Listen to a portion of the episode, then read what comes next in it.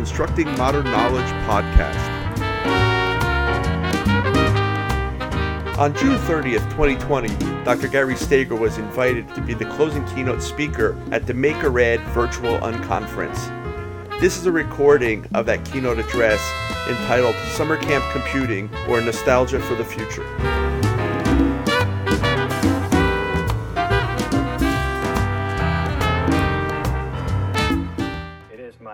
Pleasure to introduce Dr. Gary Stager.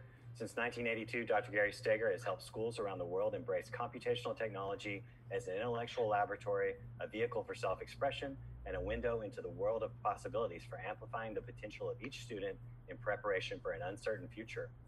He is the co author of Invent to Learn Making and Tinkering and Engineering in the Classroom, and the founder of the Constructing Modern Knowledge Institute in the summer. Um, I can personally say that I first met Gary and when I attended Constructing Modern Knowledge in 2014, and the conversations I had there have greatly influenced what I have done in K through 12 schools ever since. Without further ado, Gary Stager. Well, thanks, JD. It's great to be here. Um, I'm reminded of the words of my immortal hero. Um, oh, I just Don Rickles. He's such a hero. I couldn't. I lost track of name. Don Rickles, who like to say, "I'm not here for the money. I'm. I do it for the love of you people." Um, so I'm going to try some some different technology today, some new toys that I got, and an attempt to to inspire you and send you off into the uncertain summer with some ideas to think about. Um, and kind of wax nostalgic a little bit. So I'm going to bring up my slides and I want to talk about summer camp computing or nostalgia for the future. I'm going to share some personal stories and, and talk about how I think they shaped my current work and my thinking about the, the time in which we find ourselves. So, a lot of my work is about democratizing computer programming. Well, I think schools should democratize all experiences. I think that's the purpose of school to introduce children to things they don't yet know they love and computer programming is one of those things. Um, there's lots of reasons to learn to program. We can make things, we make things work, we can express ourselves, we can develop habits of mind, solve problems, concretize abstractions, contextualize mathematics. Programming mirrors the writing process in various design cycles. You can do it by yourself or with others. It's hard fun. And perhaps smallest concern is that it can lead to some sort of employment or a well paying job. I think the reason why we should teach every kid the program is that it's the new liberal art. It gives kids agency over an increasingly complex, technologically sophisticated world. And I've been thinking about this for about 45 years because in 1975, I attended Schuyler Colfax Junior High School in Wayne, New Jersey, where every seventh grader was to take a nine week, required to take a nine week computer programming class with Mr. Jones. Um, this was in the rotation between baking a souffle and making a tie rack. You know, it was one of those electives that was mandatory for all kids to participate in. Let me say the year again, 1975. Mr. Jones was a great teacher. He had to have been because he had scarce resources. There was only one or two teletypes connected to a mainframe timeshare system somewhere else. And for the first time in my life at 12 years old, I felt smart. I felt intellectually capable. I felt creatively expressive because we didn't know what was impossible. We thought anything was possible. We pulled each other up by our bootstraps. We challenged one another. There was a several year period during which um, we had only seen software written by someone we actually knew. I remember getting to high school and being shocked to find a manual for a piece of software. And we looked at it like a Coke bottle, and the gods must be crazy. What is this manual thing? Um, and so for the last two years of junior high school and all the way through high school, I did an awful lot of computer programming. I graduated in 1981 thinking that was fun, but nobody will ever use a computer again. Um, and I went to music school. I had a scholarship to attend Berklee College of Music. And the year is important again when you think about 1981 because I left thinking I would never use a computer again. Within a year, everyone I knew owned one. Um, and when I returned home Christmas time, my mother said, "Get a summer job." And I went out on interviews to be music counselor at some summer camps, and no one would hire me because I didn't play the guitar. And I stumbled upon a camp that said, um, "We want to start a computer program. We see in your resume you've done some computer stuff." and I hadn't done any computer stuff in almost a year. He had a he had a mini computer in his office and said, "Write a program to do something," and I wrote it and it worked. And at 18 years old, I had a staff and a budget, and I was considered senior leadership at one of the first computer programs in a day camp anywhere in the world. And all of my work is is is centered around the question that Seymour Papert began asking in 1968, which was does the computer program the child or the child program the computer? At a time of accusations of fake news and confusion around the coronavirus and all the sorts of decisions we need to make, the ability to, to look at a problem from different perspectives, to put myself in someone else's shoes, to swim around in the beaker with the molecules, with the code, um, habits of mind that I developed that have served me very well every day of my life, whether it's trying to hack through an airline voicemail system to get a human on the other end of the phone or to get an, my car out of a locked parking garage. The ability to think systemically, systematically, computationally has served me quite well, and it and it's fun as and it's and it's led to a lot of, of, of great things as well. Um, so I'm feeling a little nostalgic in this period of quarantine because this week actually there's two anniversaries. One is the anniversary of me beginning to, to lead this program of um, computer programming as one of those required electives um, inside a, a, day camp in Suffern, New York called Deerkill Day Camp, which is still in operation and in, and in fact is actually running this summer. Um, and then the second anniversary is that 30 years ago this week, I began working in the first two schools in the world where every kid had a computer, where every kid had a laptop computer. This was at a time in, in Australia where I didn't know most adults who had a laptop, but I stumbled upon these schools where they were giving fifth, sixth, seventh graders and eventually everyone laptops. And within a couple of years, there were 100,000 laptops in the hands of Australian kids. And the entire point of, of having a personal computer was computing was being able to take the time to work on meaningful projects, to program in at the time LogoWriter, to, and to do so across the curriculum. And so there's there's lessons that I learned from from all these experiences, including that boys and girls can enjoy programming. When we gave a kid, kids a taste of it at the summer camp and then allowed them to return when they wanted to, um, which incidentally, my computer lab was a horse trailer and we had originally we had VIC 20s, and the next year we got Commodore 64s and one disk drive, and this thing called an Octopus, which was a bunch of wires like old telephone cables that you could connect to a dozen computers, and someone stood at the at the floppy drive and turned the knob when you were ready to hit return and load the program into yours. Um, the program was such a success the first year that they said, well, if you come back next year, we'll build you a larger space. And when I returned, they had put a porch on the horse trailer. Um, so that was the addition. But in a non coercive environment, we found that girls participated equally to boys. And what we found when when every kid was provided with a laptop was it eliminated the, the conflict over fighting over 10 minutes of computer time. There's no eight or nine year old girl who's going to fight over 10 minutes of computer time. In fact, the first laptop school in the world was a girls' school. And and in that school we had over a thousand kids programming across the curriculum. Programming is is intellectually and creatively rewarding. When you don't know what's impossible, you think anything is possible.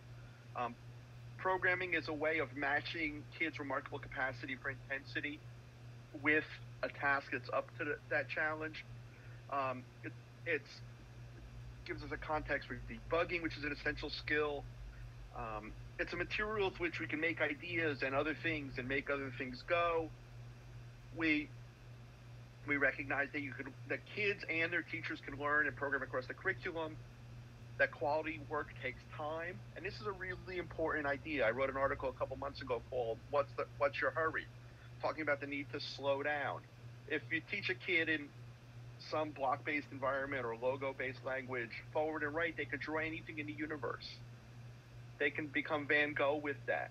We but they need the time to develop those skills. And I was thinking about how camp has changed from when I worked in one in the early 80s to today. In the early 80s, you had two options as a parent four weeks or eight weeks. Not one hour or a half a day or, or a day or two days.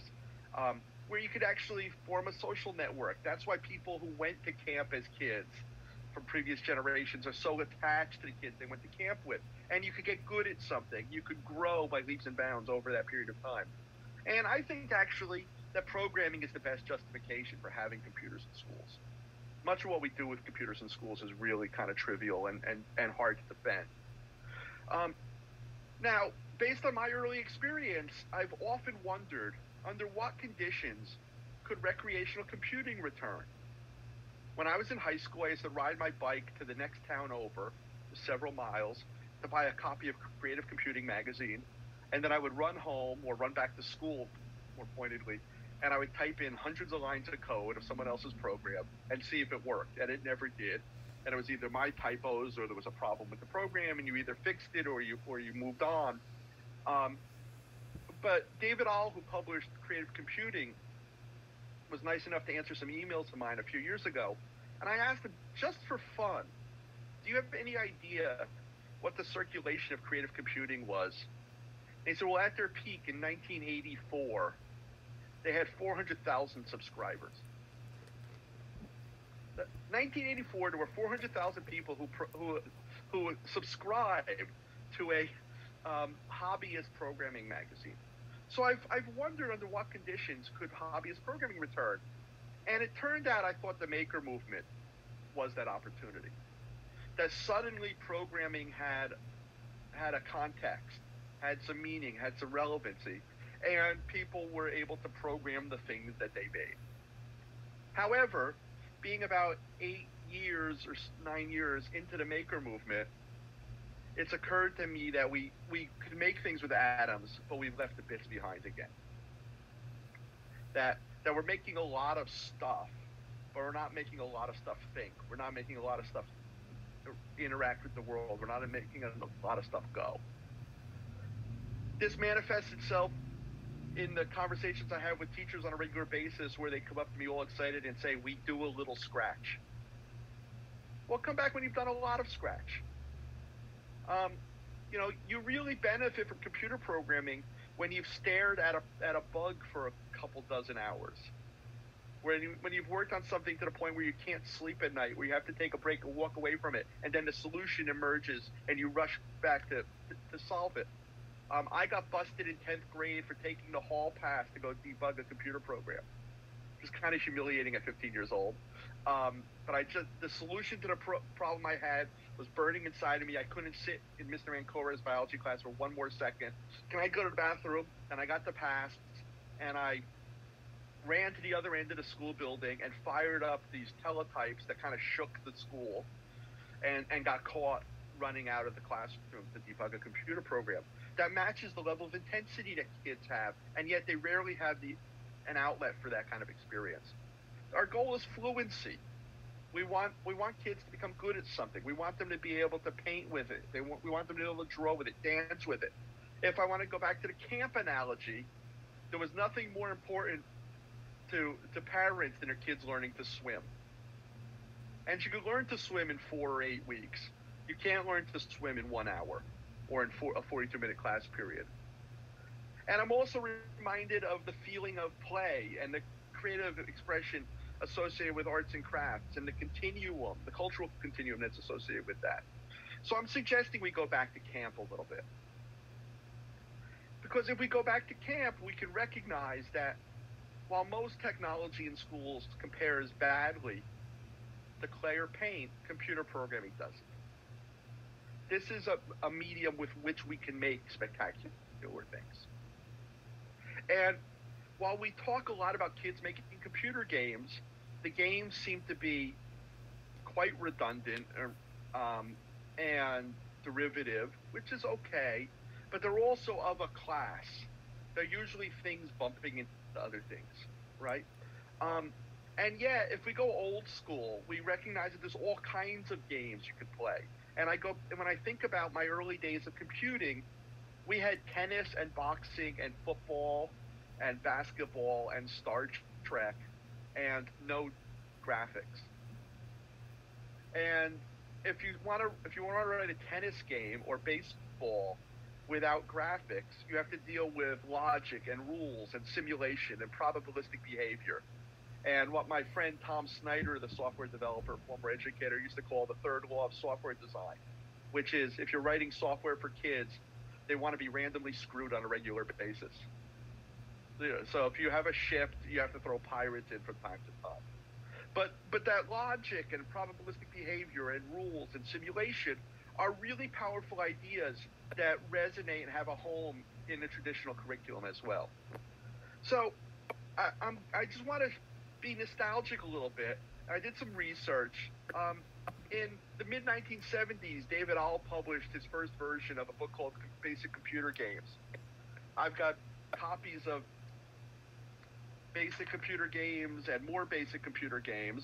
They're still widely available on Amazon. And in fact, in the, the URL that I'll share with you at the end of the presentation, you can download PDF versions of these. Um, these books in the mid 70s sold a million copies. It so 45 years ago, a million people bought books on how to program computers for fun. Not just books, they bought a specific book but in that quantity. This is kind of mind-boggling.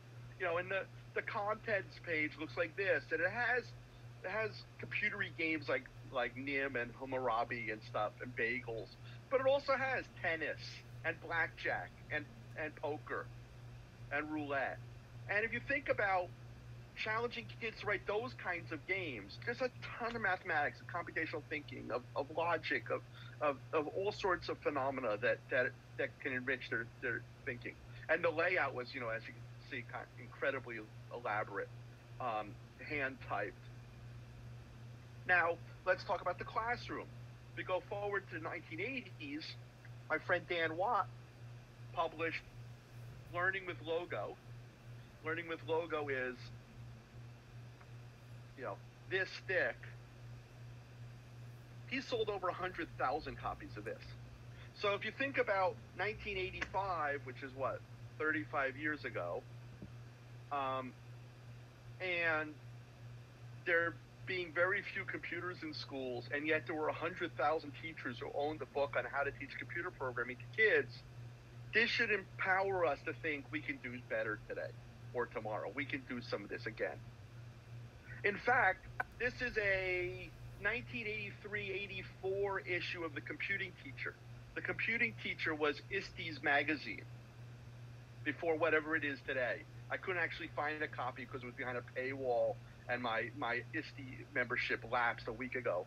Um, but I just I want to read you a few of the articles that were in this issue in 1983-84.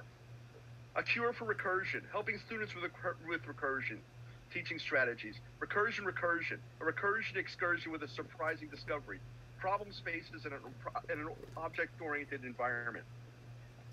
This is what teachers were doing with computers 37 years ago. So our expectations have, have really been lowered. And we've got all these amazing languages now we can be using that are block-based, that are accessible, that, that, that allow us to make things that we can control. We, we can make physical things. We can make powerful, expressive things. We can make sophisticated games that start with the logic and the rules and the and a probabilistic behavior, and we can add fancy graphics to them. We can share them on the web. We can you know distribute them in lots of different ways. We can 3D print them. So we can make use turtle art to design elaborate elaborate tiling patterns and 3D print stamps, and then use that with ceramic clay and end up with exquisite works of art that bring mathematics to art and the, the, the digital to the analog. Teacher in one of my workshops in Texas saw this and went home and shared turtle art with her kids, and they decided to make slow feed dog bowl designs. Because apparently, after millions of years of evolution, your dogs are eating too quickly, and we need to slow them down, and apparently piss them off at the same time. And and she wrote to me and said, the geometry and the problem solving, the debugging her kids were engaged in was remarkable. So much so that they convinced the local mathnasium, which is, you know, like a, you know, being, being sentenced to Gitmo, um, to actually teach turtle art and programming and to buy a 3D printer. You know, you can use the same software to create literal express artistic expressions. We could go on a nature walk looking for inspiration for computer programs we might want to write. This was something that I learned about when I was on a tour of Kensington neighborhood in London. That before people had house addresses, rich people had these fan lights, which were semicircles with ornate glass inside, metal and glass. And if you were rich enough, you gave someone a card with a picture of your fan light.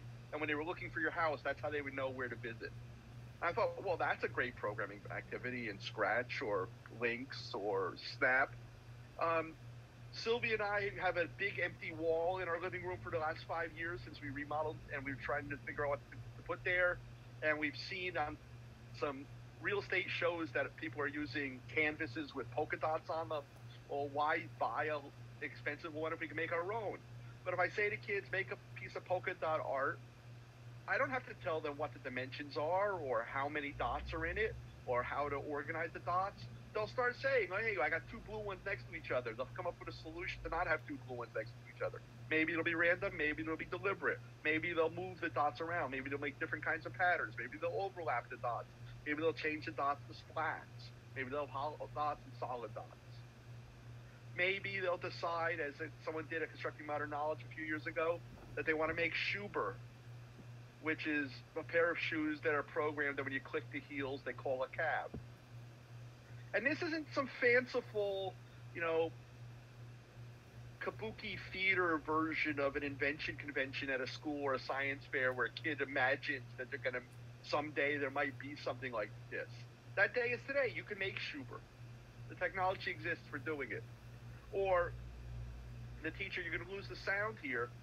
Um, but she made a, a fortune teller that's programmed in Snap, and it speaks and it tells your fortune. This isn't a robot truck designed to kill some other school's robot truck. It's something beautiful. It's it's it's a it's a work of sculpture and of cybernetics and of computer programming. Or one of my favorite projects, again from CMK, where Kelly, who, who has been to CMK five times during her fourth year, knew that we expected and we had we welcomed and we embraced nutty projects. And she said she wanted to make an animated Marie Antoinette wig, as you do. And they proceeded to do this elaborate paper cutting and folding to make this robot wig that has birds that fly around, and when you tilt your head, the bird sounds chirp, and when you blow into a straw, 3D printed bees are shot out of your, your garden um, and, and I love this project because it's whimsical, because it's deeply personal, because it's creative, and it involves all the powerful ideas that one can get from computing, from computation, from computer programming. So, in closing, I think as we, we're thinking about going back to school, and a lot of people are engaged in these discussions, my advice for your sanity and for your blood pressure and for your health is is resign from all these committees. We don't know nothing. Um, things are going to change a million times between now and when school starts. Chances are schools are going to do the worst, choose the worst possible option anyway. Um, so the near future is uncertain.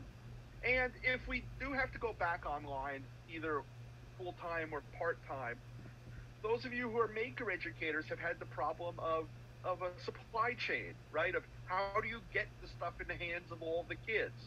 Well, the good news is that that um, the best makerspace is between your ears. Computer programming is an incredibly rich makerspace. This is an opportunity for kids to get really good at it because it runs on everything now. You can be running Scratch on almost any kind of device or Snap or Lynx. And kids have nothing but time, so they can work on really elaborate projects that take more than 42 minutes. So I think as we, we look towards the future, um, there's a really important role for programming to play, and I think it's been neglected by the maker community. I think it's a form of making, even though it's not tangible. I remember Seymour Papert being asked the question about concrete versus abstract, and him talking about how people get Piaget wrong. And the example he used to use was, if you can draw a triangle in your head with a pencil, is that I'm sorry, if you can draw a triangle in your head, is that concrete or abstract? And people will argue about that. But surely the intellectual construct, epistemology of abstract versus concrete, isn't based on the pencil being near. If you can make the model in your head, it's just as concrete. And computer programming is an incredibly rich environment context for doing that. So, um, there's a lot of resources at inventtolearn.com slash masterclass that you can have access to, including links to the things that Conrad Wolfram talked about during my Ask Me Anything session this morning, and some challenges that need pro- that need to be converted. You know, I would love if any teachers are interested, in, I would love to collaborate on making modern language versions of things like this. Let's start with these games. Let's figure out which ones we can do in scratch. Some we can't do.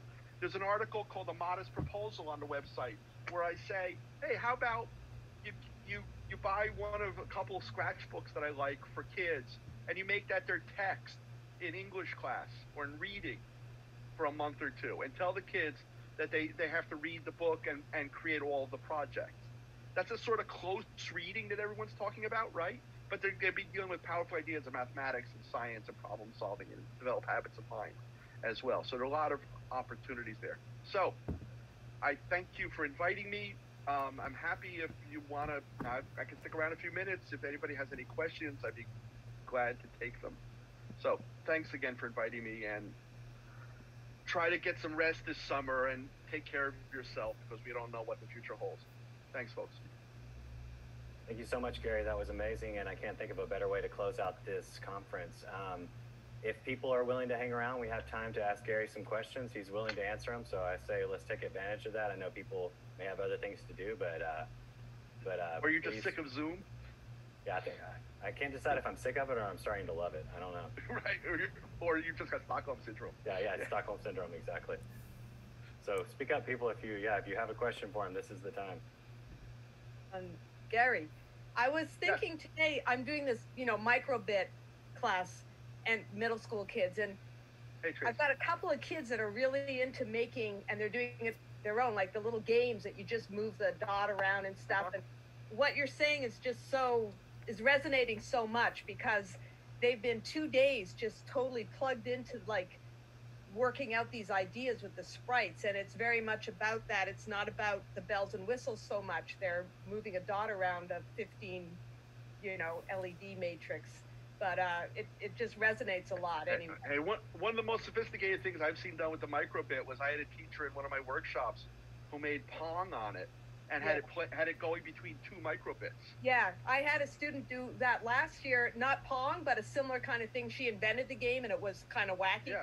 middle school kid and all, but it was great because it went with the two worked off of each other. But anyway, just the fact that this, a lot of times with the microbit, we have I, I do have a thing of going big when actually going small can be more meaningful. And there's a lot of programming with the microbit that we forget about. So, so let me share a, uh, share a story, something that happened. You know, our friend Angela in Bologna, Sylvie and I visited her school about six months ago, and there was a kid in her class who had a really clever idea. I had never seen anyone do it before. I had never heard anyone th- think about it before. He said, "I want to be able to, on the microbit, hit a button to cycle through the letters of the alphabet. So if he hit the B button, it would go A, B, C, D, E, F, G, right? And and then if he hit uh, the left button, it would go it would go backwards. But if he hit both buttons together, it would lock the letter in and send. Uh, oh no! I, uh, let me go back a bit. You could change this. So he would, if he hit the left button, it would lock the letter in. And if he hit both buttons, it would send the collection of letters to another microbit. So he was making a, a text-based walkie-talkie with with one microbit and one you know with and two buttons, which is a lovely programming challenge. And I knew he could do it.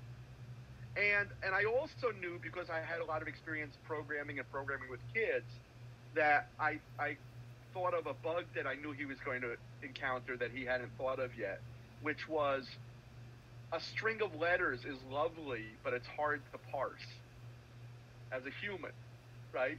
So if you get a paragraph of text with no spaces in it, it's not so great a message. So he had to figure out how do I deal with a space, and how do you represent a space in ASCII code to be able to, you know, you're converting a value, you're converting a number to a letter anyway to make this thing go. So what's what's space going to be? And I left him, and he was about 90% done with the project. And a few weeks later, Angela contacted us and said his friends are working on a Lego project and he doesn't want to do the thing anymore. And and Sylvia and I had an interesting disagreement. Her advice was, yeah, that's okay. He did a good job already. He got like 90% of the way there. And and people think I'm the laissez-faire guy, and I said, tell him to finish. Um, he has my email address if he gets stuck. Angela can help him. There's probably other kids in the class who can help him. He's not alone, and he's fully capable of working on this project and working with his friends on the Lego project. But most importantly, there's an unbelievable sense of satisfaction and accomplishment that that's that's associated with finishing the job and bending the technology to your will and getting it to do what you didn't think you were able to get it to do. And I wanted the kid to have that sense of euphoria. I wanted him to experience that because that's the kind of thing that that fueled me the rest of my life. That I knew that if I stayed at it long enough, I could make something really good out of this. That I didn't have to just go ah, and walk away. And and so it was a really interesting discussion about about teaching, about learning theory, about you know, sometimes it's okay to say, yeah, yeah, you got about as far as you could go. But if you have a little experience and you know the kid is really close to the finish line, it's worth helping them get to the finish line. And for kids who finish too quickly, you could always ask, why does it fall over? How would you make it better? How would you make it faster, smaller, etc. Other other questions? Everything's gone quiet for me. Everyone's muted. Gary, what materials would you recommend if you had to give students like if you were limited to a shoebox yeah. and what and what you could give to students um mm-hmm. what like i would put a microbit in there and yeah. some things but what materials would you put in there that you think would be essential for making um, at yeah. home if you were going to send kids home with a shoebox of stuff? Uh, my so my my cheap kit would be a microbit go, you know, so it's the battery box and the cable and a microbit. Um, and I would add to it two 10 millimeter LEDs. I like a green one and a red one, or two colors of, of the large LED. Um, four alligator clips. That's the cheap kit. The, the, the next level kit, I like the um, NeoPixel strips with the double uh, with the alligator clips on them that Adafruit sells, because then you can get into all sorts of sequencing and pattern things and stuff that's really crazy with lighting up a big. And you can light up your bedroom with it if you want, but but you could also deal with Fibonacci series or odd or even or randomness or have lights chase down a down a, a strip and back or change speed, etc. So I like I like that NeoPixel strip that has the alligator clips on it because that, that connects to the microbit really easily. If you wanted to, you could throw in uh, a small speaker, but they could also just use he- headphones with the two alligator, the four alligator clips you throw in a kit, and that would go in a you know a nice small envelope. And you know, I, mean, I, I've run a bunch of family workshops, and the, they changed dramatically when we can send the parent and the kid home with the stuff. When we gave every kid and uh, when we gave every kid a microbit go kit, um, they started teaching the kids who weren't there. And when I when I said, "Hey, I'm going to come back to visit school your school in two weeks," um, 100% of the kids remembered to bring their microbit back to school and they brought friends with them to lunch to learn some more stuff or to ask you questions. So, you know, it's a game changer. And again, when I was in Italy and I was hearing over and over again, we can't afford this, we're a poor country, I started using a currency, a unit of currency that they understood. Um, you know, a, a microbit is half the price of a pack of cigarettes or a third of the price of a pack of cigarettes. I mean, it, it's a rounding error. It's unconscionable in the richest country in the history of mankind that every kid can't have a laptop and a cello. I just won't accept it anymore. As I said, this is, I'm doing this 30 years of laptops in schools. We, we've done it in we've done it in, in Harlem. We've done it in, in indigenous communities. There's a half million hundred dollar laptops being used in Peru during COVID 19. Um, it's it's just it's just a matter of will, and it's never been more than a couple percent of student spending to give every kid a laptop. And as Seymour Papert and Cynthia Solomon said in 1971, if every child were to be given access to a computer, computers would be cheap enough to give every kid access to a computer. So we shouldn't cheap out on it, but it's it's you know we should be able to, we should be willing to spend what we spend on dry cleaning soccer uniforms, on giving a kid a computer they could use for four or five years. And and like I said, it, it you need to get stuff distributed to kids. If you can't get them physical stuff, programming is great. There's there's a billion things. You, hey, Karen. Hey, did you see my shirt? I'm noticing the Buc-ee shirt. I pointed it out. It, it's the Fourth of July one. Wait, I got to turn around for you. I was hoping I'd see the back of you. Um, it, says, it says freedom in Buc-ee's or something. Awesome. I just wanted to formal say thank you um, and hello. And I'm glad that Sharon put the what you said about the kit. Uh, the items are now in the chat for posterity. So I appreciate it. Thank you, Sharon. Okay. Anyone else? I do have a quick question, if I may. Sure, sure, absolutely. Oh, you're at the Blue School. Yeah, yeah. I've been to CMK a couple times, and uh, yeah, yeah, yeah, yeah, yeah. You got you kickstarted my work here, so I appreciate that. Oh, that's really lovely. I haven't been here in a million years, but back in the day. Yeah, well, I won't be there in a few more. It looks like. uh, We're definitely. I, and and to that point, um, I think a lot of maker educators are being asked to do screen reduced screen activities. And you know, I'm going to lean into the programming.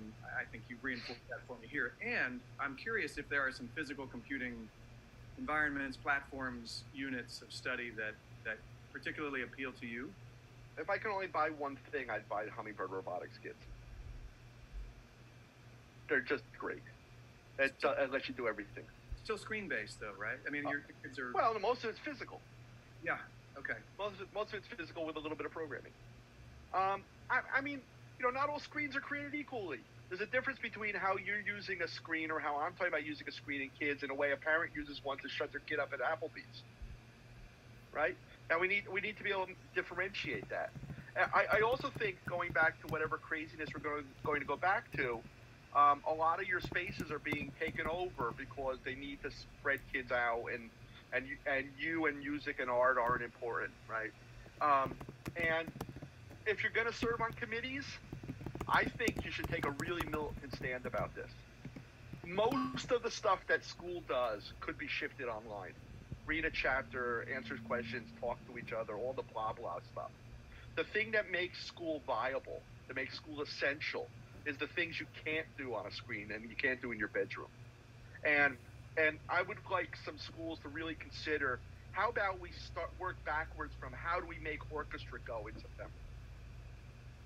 How do we make sure that those are the things that happen on campus and the other stuff takes a back seat? So I think it's in some ways we should you know we should start saying no. Um, but I, I and, you know, I always said the best makerspace is between your ears. In, in Invent to Learn, we explicitly said don't make a makerspace.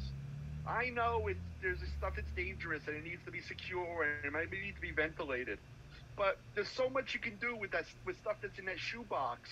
The making a special place where the kids visit every two weeks for 40 minutes, like a trip to Colonial Williamsburg, um, wasn't the point. And we should recognize I'll, I'll give you the good news and then the bad news. There's some the, the whole maker movement thing, the whole makerspace thing, has has a staying power. It's stuck in a way that most interventions in schools haven't. And the reason why I say that is one of my mentors in Australia, a wise old educator, taught me that all innovations in schools have a five year lifespan. Good, bad, and different. Doesn't matter if it's a terrible idea, a good idea, it doesn't matter. The first year or two, you and your colleagues are good soldiers. You really put your best foot forward. You really try to make make the thing have a go.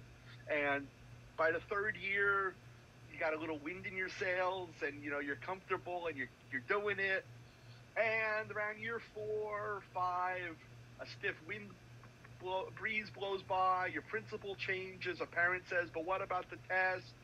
Or we're doing, you know, shmemby pemby phonics, and and then the thing explodes. And by my watch, the maker movement in schools is seven, eight years old,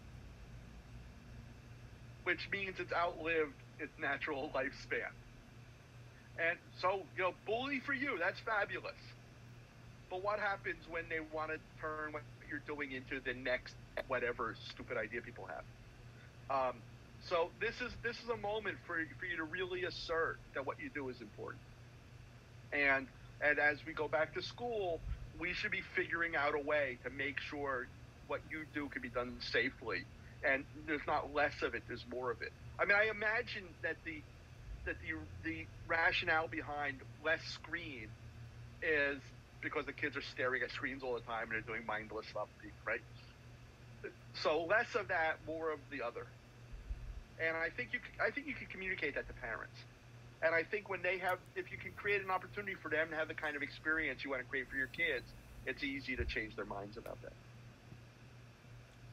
So I, I really think you're going to, you're going to need to, you're going to need to stand your ground a little bit because you know Sylvia and I are getting these crazy. We're getting phone calls fairly regularly now. People who are on these committees at schools and they're, you know, they're being pushed out of their space that they fundraised for. That you know, you, you know, and and and they're immediately disposable.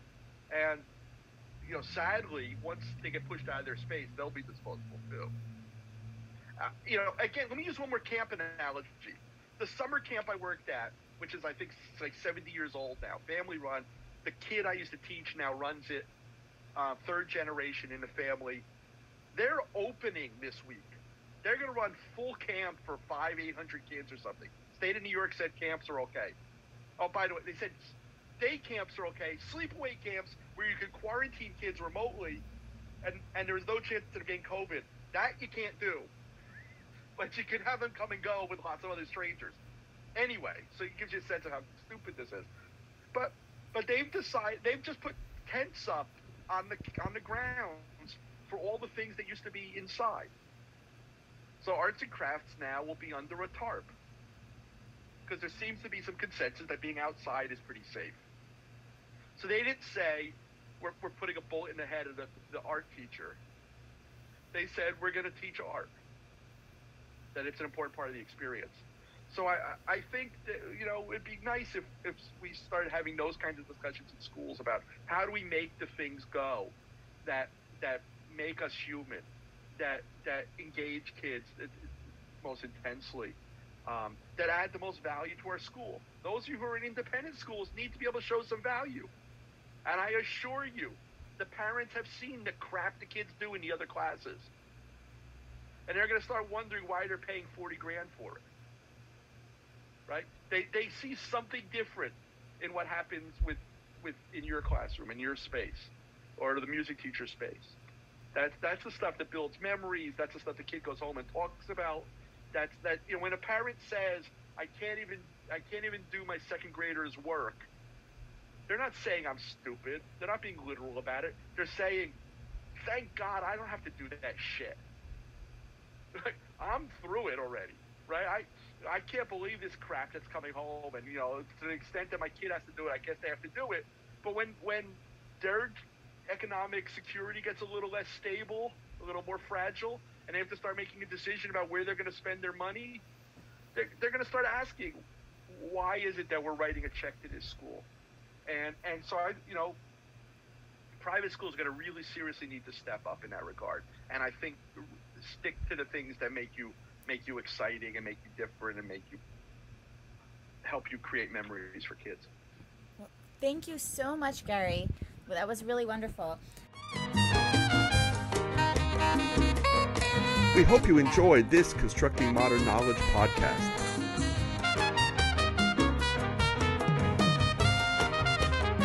Our theme music is Jazz Impromptu by Brian Lynch, holisticmusicworks.com.